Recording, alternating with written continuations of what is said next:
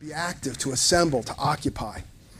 The, the call to action to occupy went out, to act in such a way that you would help to tear down the strongholds of this inequality, tear down the strongholds of greed. A lot of people were critical of the Occupy Wall Street movement. But this morning, I want to suggest, and this might surprise you, but I want to suggest that not every Occupy movement should be seen in a negative light. In fact, I'd go so far as to say that the next time you hear an Occupy call to action, that you join the movement and that you yourself uh, work to tear down strongholds. Now, to keep us out of trouble, because it wouldn't be good to see your face on the evening news for the wrong reasons, I'm going to give you the Occupy call to action now. And it's a similar call. It's a call to, to mobilize, to be active, to assemble, to occupy. It's a call for you to tear down strongholds. Here it is from Luke 19, 11 through 13. And as they heard these things, he, that is Jesus, he added and spake a parable because he was nigh to Jerusalem, and because they thought that the kingdom of God should immediately appear.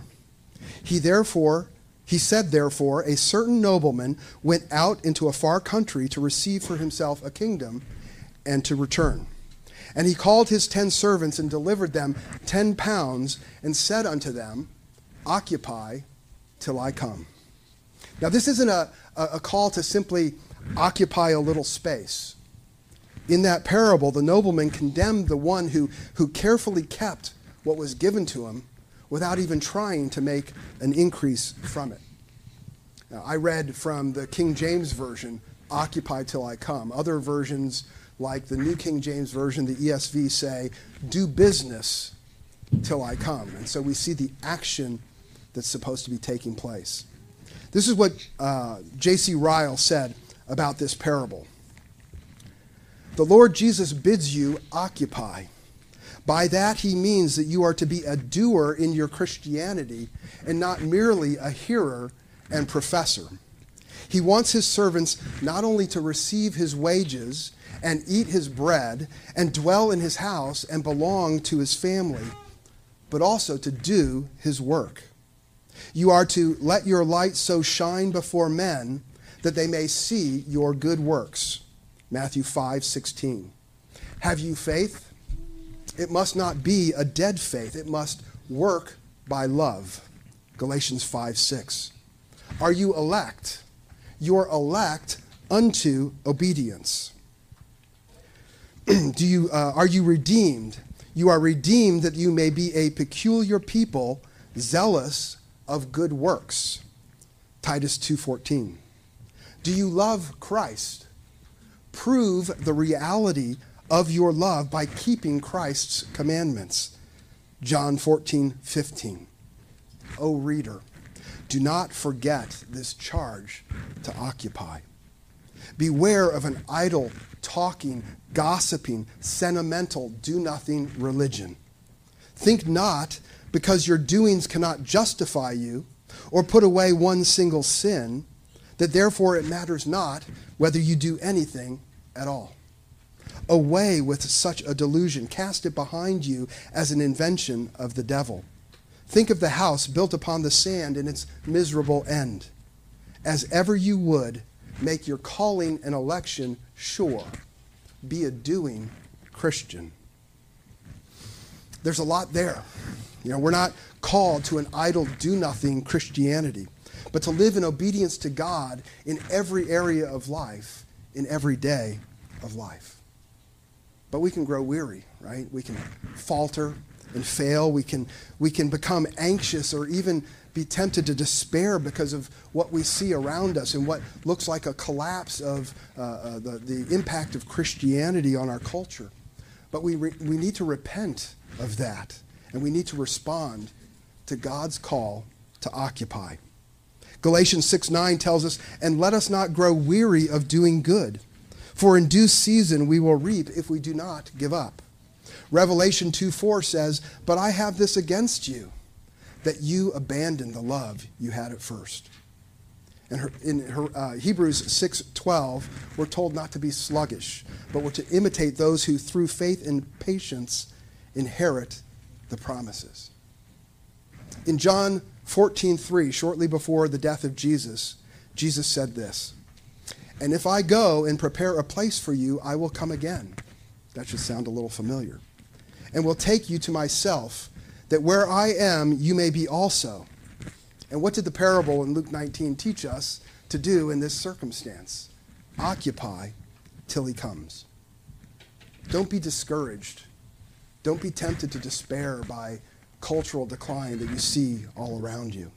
For the weapons of our warfare are not carnal, but mighty in God for pulling down strongholds, casting down arguments and every high thing that exalts itself against the knowledge of God, and bringing every thought into captivity to the obedience of Christ. 2 Timothy 10 4 and 5. Don't be discouraged or tempted to despair by your own weakness.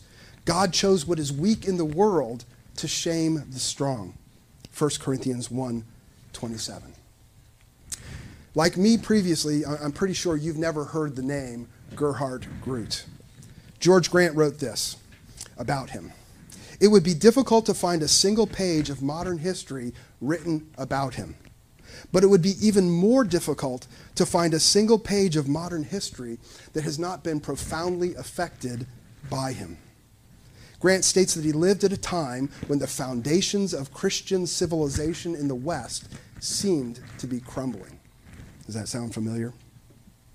So, what astonishing power did, did this Groot bring to bear in order to, to stem the tide of, of collapse? He didn't have any astonishing power. In fact, he died having made no discernible dent on the collapse that was taking place. Nobody was going around saying, Oh, I'm so thankful for, for Groot. My life is better today because of his life. You know, Groot did use the, the gifts that God gave him. He was faithful right where he was, using the gifts God gave. He started schools for young men and young women. But, uh, but this is what uh, uh, Grant said about this. When Groot died, some asserted that his efforts at renewal were ultimately stymied by the fierce reality of the circumstances of the day. He was, by all such accounts, a failure. But he laid a foundation for something that endured beyond his own life. It was about 150 years later that in those seemingly insignificant schools, that nearly every one of the reformers was ultimately educated. Luther, Zwingli, Melanchthon, Calvin, Bucer, Beza. Grant said this An obscure man changed the course of history by simply living out the implications of radical grace and covenantal faithfulness right where he was.